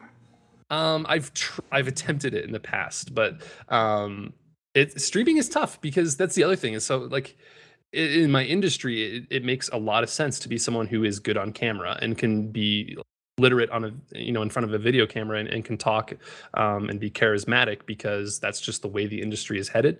Um, so I've tried streaming, but you get into this real awkward place where there's no one on your stream but you still need to act like there's people on your stream because if you don't act like people on your stream the people that do pop into your stream don't want to be there because you're not having fun and so like there's this weird sort of like there's the same reason I could never get into blogging almost because I I was just painfully self-aware the whole time that I was just spouting shit into like the internet and no one was there to care. Hi, I'm just talking to a camera. Yeah, Hey, didn't Newt Gingrich make a speech to an empty hall? right, and like I could never do that if I came Well, in. we Was do that all the time, but Yeah, like That's true. No, it's it's an interesting thing because it's kind of uh, it's metaphysical in some way, isn't it? Like right. like yeah. if a tree falls while I'm here alone streaming, does it really fall? Yeah, it's just it's weird to be like talking to yourself. So like uh, I've done some streaming for MMORPG.com before, and that's fantastic because you have an install base. So I turn on the stream and there's hundred people there, you know, right away watching, and that's actually a lot of fun. Starting streaming from yourself, like I have so much respect for those people um, because they you all on started a- from nowhere. Were you on like a PC gamer stream this week? Yeah, so like PC Gamer um, is one of the websites I frequent, or I'm my bylines are at PC Gamer quite a lot, um, and they'll have me onto their podcast um, infrequently just to be a talking head. Well, we're so happy you joined us too. Yeah, Uh, It's been great. Right now, we're going to shift. Please stick with us if you want. We're going to shift over to I talking. Can I can I just Yeah. ask this, Matterall? Be- We had that whole conversation, and, and I don't think around. The, I'd kind of like to go around the horn and just think, you you just ask every you know, you know everybody here to kind of answer, right? Um, back to the casino thing, just real quick, just as an answer, so that people out there know. Do you think casinos are good or bad for Eve? And and no elaboration, just you know. And you guys in chat, you guys write that uh, the answer to your your opinion as well. I think they're just fine. I think they're just fine. Reaver, we'll go counterclockwise. Uh, I think casinos are well, they've always been part of Eve, so I don't think they're bad or good. I think it's an interesting direction that it's going, and we'll have to see how it plays out once this war's over, if they carry on to another one or whatever. Drayden, Um, I'm fine with them. Uh, I I have gone on s- several of these gambling sites and gambled myself. I I do enjoy a little bit of gambling here and there, so I'm okay with them. The only negative thing I've ever seen come from the gambling sites is this recent one where we lost our home. Uh, but I, I'm still okay with it. Ash. They are. Uh, they bring value to ISK, therefore they are good. I'll answer too, if you don't mind. Uh, I think they're terrible and they should be gone. Uh, well, the only thing they do that it's good is the community they build uh, among the bankers who all really like each other. And well, actually, they all hang out with each other. And uh, very nice people. I really like uh, the people at I Want ISK. Uh, great people. And it's a really nice atmosphere that they built. But it's a casino. And to me, that is kind of a dirty place. The concept of sitting there uh, just leaking money out is uh, awful. And I think that it, the fact that it sits on Eve is a real blemish uh, on Eve itself. Well, uh, you know, again, I. I I Hey, said not this, your uh, turn. Yes Oh, or no, no? sorry. Messner, Messner. Uh, yeah, no, I, I, um, I think Lenny is a fantastic person. I think they're all great guys, but yeah, I, I, right now I'm kind of of the opinion that uh, casinos are probably a negative influence on the e- ecosystem of Eve Online. Mark and then Dirk. Uh, yeah, I mean, I think they're very bad. It's just going to create an arms race in the metagame, and you can't pull back from that. It's basically Pandora's box. Well, you know, I opened it up by saying I think they're fine, but because because as an actual thing, I think that they are fine. But what players do with them is a different thing. So you can That's get a into the, point. You know, so you can get into the whole thing of well, casinos themselves aren't bad. It's what the players do with them. Titans aren't bad. It's what the players do with them. Blobs of ships aren't bad. It's what the players do with them. Yeah, I think if like CCP set up an ISK sink casino, that's fine. Why, like, why would you not want a giant ISK sink in the game? That's great. I think as But- long as it's RP'd in the game, yeah. Uh, Yeah. That's an interesting point. Very interesting I don't know point. why they don't do like Eve Vegas. Like Yeah. do the Eve Vegas experience in the game for the people that can't go for. Right, because the stations were supposed to be that walking in stations, which is, you know, talking in stations is a take on that. Walking in stations was going to be like gambling sites and strippers and things like that. And for some reason, that would be okay with me. Let's uh, pivot. We're going to talk about the last subject for the night, and that is the offshoring. Speaking of uh, tax evasion, and it's a perfect thing to go with gambling. Uh, so, Rebra, can you get us up to speed on what's going on there? Are, are we taking a break first, or are we going to jump? We're going to skip intermission. This is too fun. All right. Yeah. Okay. Uh, basically, since the large citadels came out in uh, HiSec uh, last week, there's been a thing called offshoring, which traders are doing, which is uh, where you sit one jump out of Jita and you place a ranged buy to cover Jita. Um, and you pay, instead of the new CCP uh, taxes at 3% or uh, and 1% on the sales tax, you pay whatever fee the uh, Citadel owner uh, charges you. So I sit in, for example, New Caldari, and I pay 0.3% uh, broker fee to buy items in Jita, and uh, then I pay, uh, pay the normal Jita fee on the other side. So I ava- uh, avoid half the tax. Now, this isn't emergent. This was one of the functions of Citadels. It just happens to be working, right? I don't know whether it counts as emergent or whether it counts as an intended thing that CCP planned on that. Well, they they increased the taxes for the sake of making Citadels more attractive. Well, I mean, they they claim that they already were planning on doing that, but I mean, it definitely does that, and they knew that it would do that. I want to point out that this there is are a carrots uh, that are to induce these things, right? To induce people using citadels.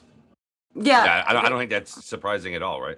I, I think people uh, were going to uh, use citadels, but I think what a lot of people assume is that you're going to do the entire trade through a citadel. So you're going to buy uh, your ship in the citadel, and then you're going to sell it in the citadel. What you do here is you sit outside this outside of Jita in the citadel, and you buy in Jita, and then you sell in Jita. So at no point are any of your assets at risk of getting locked up when the citadel blows up for uh, five days, and it's not at risk for the six days between the second and the third timer on the citadel. uh, So- you're just Sorry, let me see if I understand what exactly you're saying. So you never go to Jita. However, all all of your trading is happening in Jita. So because you're inside of a Citadel, you are actually putting in a trade in Jita at Citadel prices, basically. So you're Citadel taxes yeah, yeah, at, at Citadel taxes. So or broker fees. so you're never it's never moving to the Citadel or anything like that. You're just simply proxying yourself. You're you're basically sheathing yourself in the Citadel in order to protect yourself against the taxes. Pretty much, yeah. You pay taxes on the sell side that are the normal station taxes, but you don't pay them on the buy side at all. Uh, and if you're the Citadel owner, you of course can uh, have 0% broker fee. And for new traders, this is really good because new traders, you don't need broker fee, uh, broker relations skill, and you don't need any standing with the uh, corporation or the faction in order to get the uh, Citadel fee. That's entirely set by the owner. wow. So you don't, yeah, you don't need to spend time skilling up those uh, those skills anymore. No, it's it's a four day at the moment. You need to use uh, visibility to place an order with a range from the Citadel. Um, but basically, yeah, I sit in uh, New Caldari and I say uh, I will buy a Plex and I set a one jump buy order. Um, and then the Plex gets sold to me in Jita. And then I open my assets in Jita and I right click and I list it on the market for sale uh, without actually anything ever coming to me. All right, at this point, I want to point out that this is all written up uh, by Rivra for TMC, and you can find it. It's called Offshore. You can see it on screen, actually. Offshore, but for our podcast listeners. Offshore, tax avoidance comes to New Eden. That's an article on TMC written by Rivra. So, do we have Oh any knowledge I'm about such whether or an not? idiot. I just connected Reaver to that article. I'm so sorry. Yes, that was a great article. It's- Well, it's a good thing you didn't criticize it. no, I thought it was a great article. I was just Yeah. like sitting here for the last like three hours or however long we've been doing this, and I've like been trying to put together where I've heard that name before. Yeah, it's a great writer. So, do we have any knowledge about whether or not CCP is going to do something about like like? Did they intend this? There's going to be Citadel changes. So, so do you think that they or do you, would you recommend that CCP change it so that the taxes that you pay are at the location that the? I guess you couldn't really do that though because No, you just it- said a- you just said anyone mess. anywhere within one jump, anyone anywhere that happens to be one jump, which basically guarantees it will be Jita. Yeah, I mean, it it's there's always the risk that someone at another station will sell it to you.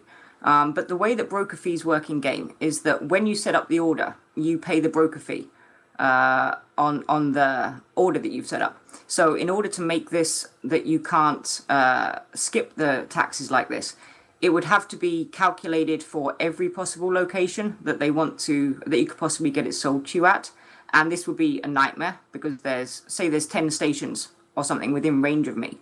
How do you calculate what I'm going to get at what station?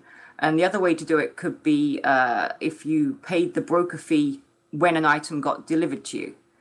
Um, but that would again be a completely different change to uh, a complete change to how the market mechanics currently work.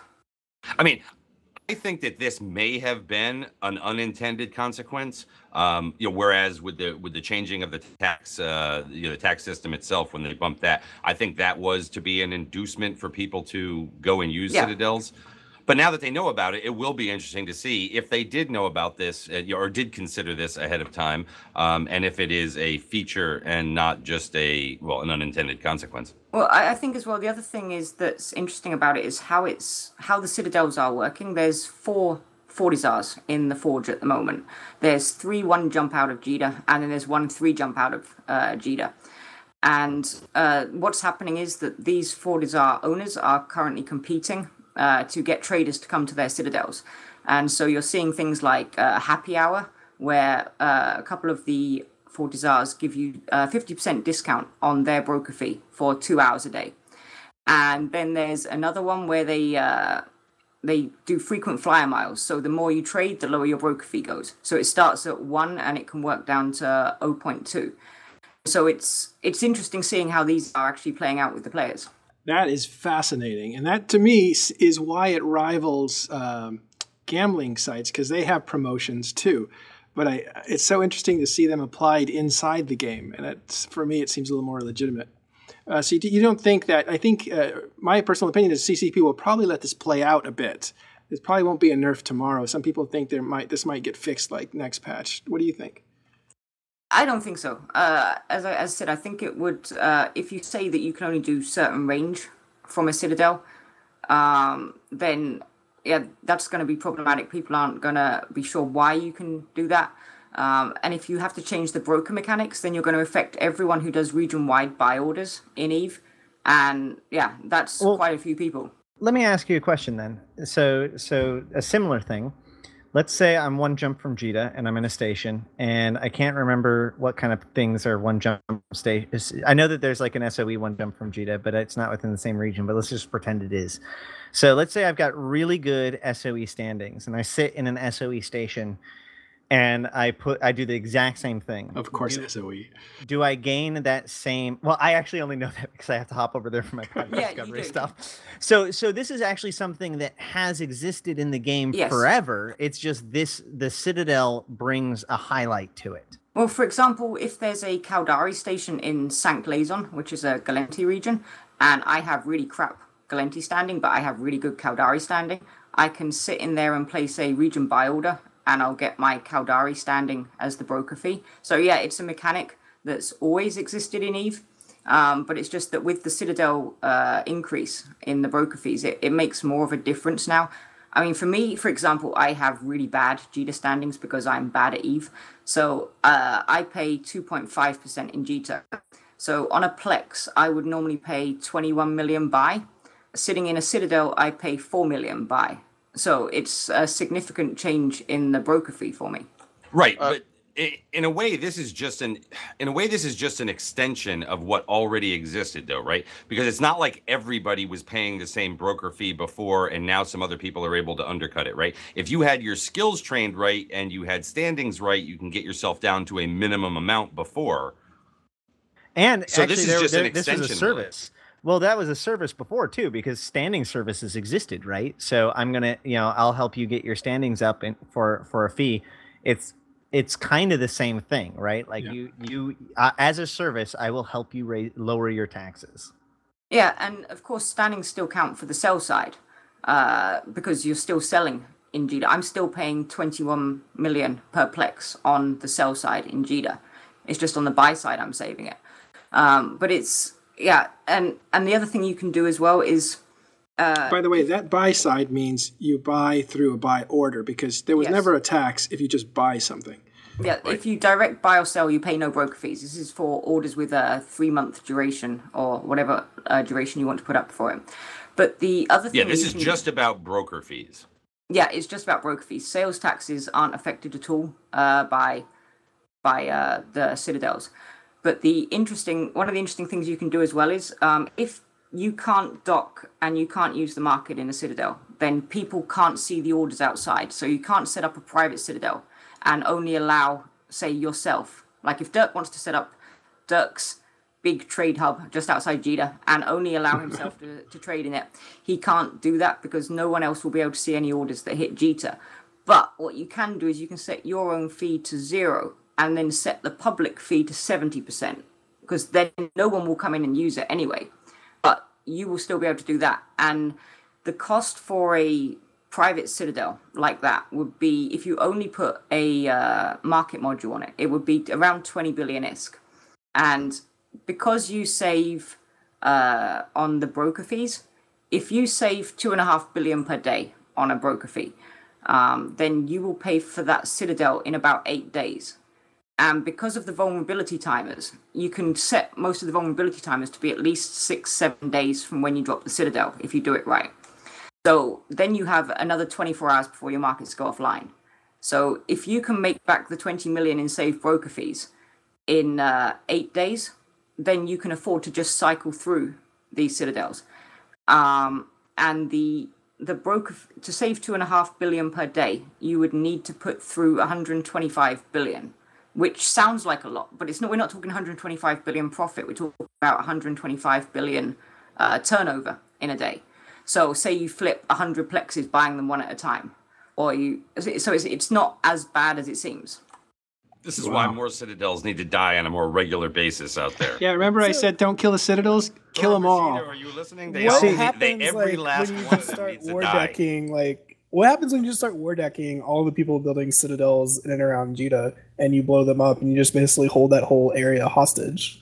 Well, yeah. if you if you blow them up, then uh, it's it's well with offshoring, it's fine because I have no assets in the citadel, so I just cancel my buy orders and go back to uh, Jita it, so it, it, just moves it to like another location. No, it, it, never goes to the Citadel. It never left Jita. She just makes really? the order in yeah, the Citadel. You're, you're, making buy orders in the Citadel, but, but the buy but, order range is reaching to Jita. So when people sell stuff to the buy orders in Jita, you're actually buying those.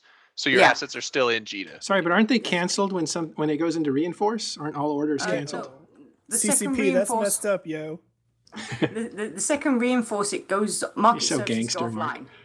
Uh, so for six days between the second and third uh, reinforce, there is no market.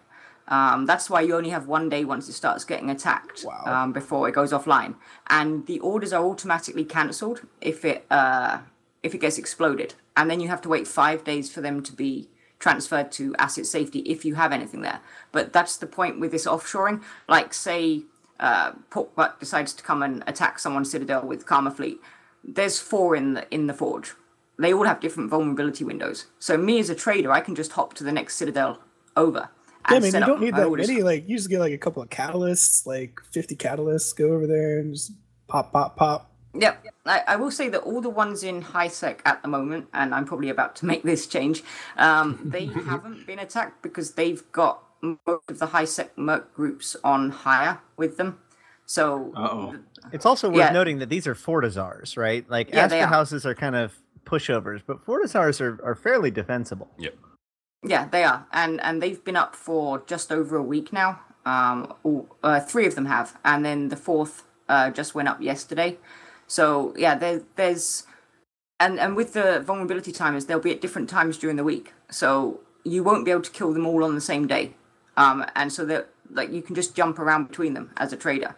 Well, okay, so, so, so, we know about this. What's the what's the downside? Should people be out there be concerned, or is this just another one of those things where you know what the people who know how to play Eve know about this, take advantage of it, and that gives them an advantage? Well, one of the reasons I did the article for TMC and that I'm do, uh, doing this show about it is that I want basically everyone to trade like this, uh, especially new traders. They can't usually compete against the 10-10 standing guys. But with this, I mean, I can undercut a guy who's got 10-10 standing, and I have zero standing in Jita. So it's a four-day train uh, from the beginning. Um, from a new character with uh, zero implants, uh, zero remaps, it's a four-day train to be able to do this from a citadel. So I just want as many traders as possible to do this in as many different locations. Now, real quick with the standings, uh, this is I, I uh, am not a trader. I don't know a lot of stuff with the standings, but is the standing when you say standings in Jita, is that specific towards the corporation, like towards the Caldari Navy that owns that trading? It's or is it uh, just Caldari the Caldari Navy Empire and faction. You need to have 10-10 to both to get the uh, two percent broker fee.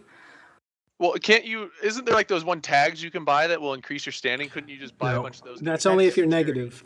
Yeah, no, that's Oh. security That's standings. security sta- that's okay, never not mind. that's not standings with the corporation. Yeah, and Yeah, getting that's a lot. standings That's a lot of missions, right? Yeah, the way the way that you generally get your standings up is that you have a mission runner slave run it, which actually I don't even know if that's. I think you can changed. pay people to, to run missions for You you. can, yeah, you can is hire correct. people to run missions. Yeah. So, Okay, so so you got to teach me how to do that. This brings me to uh, somebody explain to Ash why he's wrong because this actually brings up a good point, which is that I tried to do this the other day and I ran a couple of missions, and never mind, it looks like it updated and it and it did give me my standings. Like I ran two missions and there was no standings changed on my on my alt, but now that I go back to it, I now see the standings, so it might not have updated. Never mind. Yeah, I think I, I think that for new traders, and uh, I know Pork Butt is not very happy about uh, us high sec traders doing this sort of thing, but it's uh, I, I think for new traders trying to get into Eve, uh, they can compete on the broker fees for once. It, it's irrelevant whether you've got perfect standing, whether you've got broker relations five. You just need visibility two and day trading two, and then you can uh, take on anyone you want in Jita. I also really like the fact that it's it's really is a who you know situation, right? Like, I know Yeah. Rivra. I, I do know that a lot, one of the concerns people have had, and I've heard this thrown about a few times, is how do we know that these citadels aren't set up by goons? How do we know that they're not set up by Imperium or PL We'd or never do something. you like don't. that. Good, good luck. Uh, yeah, That would be the biggest troll ever. But, but Yeah. no, that's so stupid though, because it's like, well, how do I know this Gallente ice wasn't mined by goons? Like, Exactly. who cares? how do I know can, I'm I not a can goon? confirm that if you see one of these citadels that is down there and raking in the money, it is owned by Aryth. So if you don't like Yeah. Aryth, you shouldn't use those citadels, people. Aryth is uh, Goon Swarm's finance manager. But I I do think something else that's interesting that's happening is traders who are traders are developing favorite stations. So like there is uh, people who prefer the perimeter one, people who prefer the new Caldari one, and they're reaching deals with the owners of it. Uh, and so we're seeing you. We may start seeing uh, that, for example, a lot of mineral traders prefer the per- perimeter hub, uh, the perimeter citadel, and other ones prefer the uh, new Caldari one for faction modules. It all depends what deals you can make uh, with the owners as well and that's what people are saying. They're saying you know i'm paying them broker fees. Like i'm a low scale trader and i'm paying 200 million a day in broker fees or so to uh, one of the citadels and they're making on average uh, 3 billion or so per day and this is with very low take up so far with like uh, 11 people in there at max in the citadels and you know four to five people in there at any given time That is amazing that they have preferences in citadels. I guess it's closer to where they actually work or something. Well, it's it's more that what they're being offered. It's uh, you go to the owner and you say, okay, I put I do uh, ten billion a day, twenty billion a day. What can you offer me to come to your citadel? This is amazing gameplay that I don't know if CCP was aware this was going to happen, but it's it's amazing. Are we gonna Are we gonna come back a year from now? Um, let's see here. Today is uh, May 27th. So May 27th, somewhere around that time, 2017, we can come back and we can cry about the people who own these citadels and how they financed a war against somebody else out there, and it'll be the it'll be Totally the different. Trade Hub Citadel War. No, totally different No, no, because, no, because this is in the happened- con. This is inside the game. I, Sorry, Ash. I, I think as well, like uh, what traders aren't going to undock and fight for a citadel, but the question becomes. If, say, me and five or six other people are sitting in a citadel and someone attacks it, are we prepared to bankroll the owner in order to uh, defend what we consider our home, or are we just going to up and move to the next citadel that offers us the next best deal? See, I think that's really cool emergent gameplay to an extent. I think the only the only issue I have is like you should actually have to dock somewhere that you sell your goods. Like you shouldn't just like be able to go to an NPC station in Jita, list your goods, and whatever citadel is giving you the best rates. Like you should actually have to go there and dock there because then you have like the physical element of having to move it there and get caught and run up on the undock with like 50 bill worth of injectors. I mean, Well, Well, that's that's. I mean, range region trading's always been a thing. I can modify and list uh, orders at uh, region range, so I can reach uh, however many jumps is in region and open my assets and list something on the market.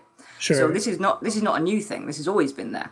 Um, it's just the citadels thing is, yeah, it's it's taking it to the extreme with avoiding the taxes because there's never been that big difference between the taxes before. And to answer the uh, Alcoholic in chat, there are uh, citadels. Hek is unfortunately not so much for trade hub anymore. Um, but Oh. Amarr, Amarr has uh, three 40s, I think, and though Dixie's got two one jump out of it uh, in Botane. Um, Amarr has them in Ashab, Agesi, and somewhere else that I can't remember. But they are springing up. It's just getting people to uh, move to them. It's a moment of silence for Hek. Yeah. Jita actually has In the three, ghetto. Jita has three Fortizars within one jump, uh, uh, according to the structure it browser right now. It does, I- yeah. I And think- it's got a fourth three jumps out, and I'm actually sitting three jumps out on one character because I like the quieter chat. There's like five people in local instead of all the shit you get in Jita chat and perimeter and the surrounding areas. Oh my god, you get to avoid G pa- uh, chat. That's like a reason in and of itself. to Oh do man, Yeah. that's good. Yeah. That's a Tax pretty good avoidance and no jitter chat. B- That's Yeah, BRB. I'm sitting there. It's like Do a it in geek Rens. community. You know, I think of Rens as Acapulco is kind of hot in the 70s. Like, it just feels sad. yeah, I mean, people, the main thing that people are not sure about is that they don't like funding other players. But really, when you buy my stuff off the market, you're funding me. You know, when you sell to my buy orders, you're funding me anyway. If you're worried about who you're funding, then you probably should never interact with another player and just trash all your stuff after you get it. Uh, Yeah, that's and a just do non-issue. missions. Um, uh, do we know who's next after us before we wrap up here? I saw you think put that drunk in the Canadian. I, I think he is, but uh, he Uh, didn't answer you, so we don't know what he's playing if he yeah. is up. Well, I'll tell you what. We're going to go up to the hour and then we'll say goodbyes. And uh, you think you think that's okay to go like five minutes over since we started late? Well, it's not his fault that we started late. Yeah, It's- it was yeah, your fault. Should probably end at time. Oh, I'm not punishing him. I'm just saying if he hasn't answered, like, how can I throw it to him if he's not definitely ready? on the schedule on uh, for after us. So He is okay. he okay. was All in right. chat a while ago. Oh, he is. He Ah, is- okay, he's there he is. now, All right. so. Yep. I just wasted another minute. Sorry, River. Go ahead. Yeah, I'm just going to answer uh, Eric in chat. Uh, he's asked if it costs me more to move three jumps instead of one. Uh, no, it doesn't. Um, it just opens up the number of stations you can get sold to in. Um, but the Forge has really very few stations outside of Jita. I mean, I've been trading there for a week now, and I've had six items total sold to me um, that weren't in Jita.